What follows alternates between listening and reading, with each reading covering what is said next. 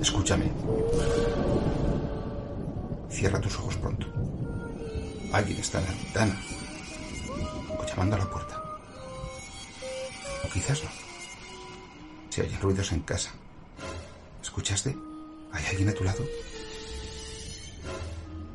La silenciosa noche todo lo esconde. Él está, está cerca. Y me pregunto, ¿qué se rompe en el alma de un hombre para llegar a matar?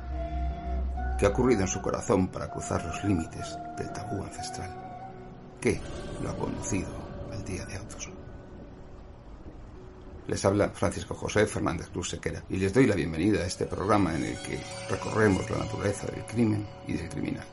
Comenzamos. Buenas noches y bienvenidos a El Día de Autos.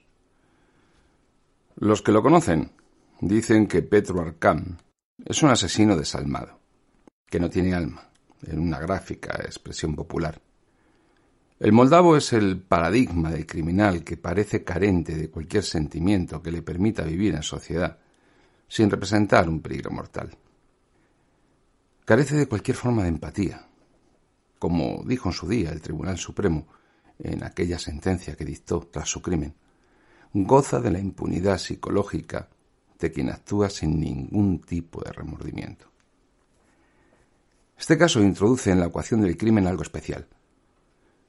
Muestra que los criminales psicópatas pueden cometer toda clase de delitos, según cuáles sean sus objetivos, económicos, de sangre, contra la propiedad o contra la libertad sexual.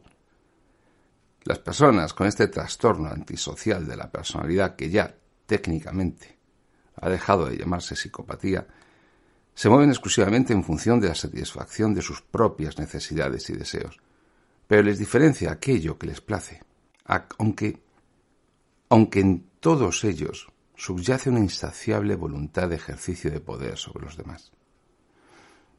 En ocasiones esa voluntad de poder abarca el, el simple maltrato psicológico de quien tienen cerca, o en los casos extremos llegan a la necrofagia o a la necrofilia. Pero todo ello forma parte de una misma naturaleza y especie, aunque varíe en su intensidad. Arcán quería dinero como medio de mantener eh, su vida, pero también quería mantener su vanidad, sentirse alguien, sentirse de alguna manera importante. Pero para calificar como psicópata un criminal, las motivaciones no son tan importantes.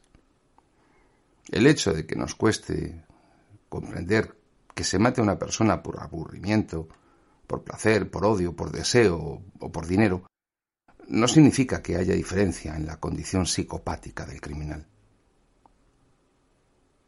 El caso de Arcán es complejo por el móvil que tuvo para cometer sus crímenes. No tenía necesidad de cometerlos para lograr eh, sus fines aparentes, inmediatos, ¿no? como era el conseguir dinero. Entonces, ¿cuál fue la motivación? Porque lo que les vamos a narrar no se corresponde con el tradicional robo con escalo clásico de toda la vida. Entrar en una casa haciendo ruido para alertar a quien está dentro cuando podía evitarlo eh, no tiene como fin, evidentemente, pasar desapercibido y poder hacerse con los bienes que hubiera dentro, ¿no? Entonces, ¿qué, pretendía? ¿Qué quería?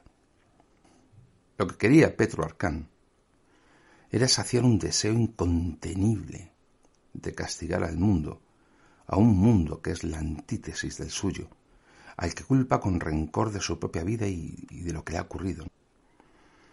Y los habitantes de aquella casa representaban la imagen de todo lo que Petro Arcán odia el dolor y la muerte como formas de ejercicio de poder sobre otros, en una rencorosa venganza por su propia inferioridad como ser humano.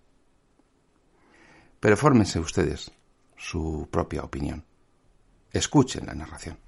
Cuando tienes un problema o necesitas asistencia jurídica, no buscas soluciones estereotipadas. En Sequera Abogados privilegiamos la atención personal e inmediata.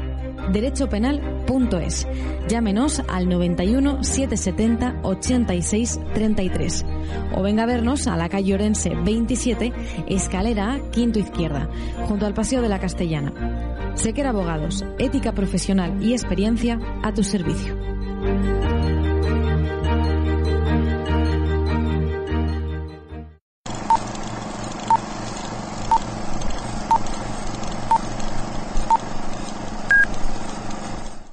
Petro Arcán nació en Grigoriopol, en Moldavia, el 9 de octubre de 1977. Un país que hasta 1944 fue parte de Rumanía y luego de la Unión Soviética. Pasó su infancia en diferentes orfanatos de Chisinau, la capital, en un entorno duro en el que resulta difícil el normal desarrollo de la afectividad y de la empatía. Y vivió los enfrentamientos entre la población civil y el ejército soviético en 1989 y la proclamación de la independencia en el año 91. En las calles de Moldavia, aprendió a abrir las puertas de los coches y a emplear su método para buscar su medio en el que huir. Tras la caída del régimen comunista de Ceausescu y el caos que sobrevino a continuación, con 14 años, se marchó a Alemania sin que, una vez allí, pudiera encontrar la manera de subsistir, por lo que decidió marcharse a España. Llegó a Madrid en 1994 sin que hiciera ningún esfuerzo por normalizar su vida e integrarse. No buscó trabajo ni regularizó su situación en nuestro país en ningún momento. Durante años vagó por las calles e hizo del delito violento su profesión y medio de vida. Se especializó en entrar en casas que primero vigilaba y en romper escaparates para llevarse los últimos modelos de teléfonos móviles. ¿Te está gustando este episodio? Hazte fan desde el botón Apoyar del podcast de Nivos. Elige tu aportación y podrás escuchar este y el resto de sus episodios extra. Además, ayudarás a su productor a seguir creando contenido con la misma pasión y dedicación.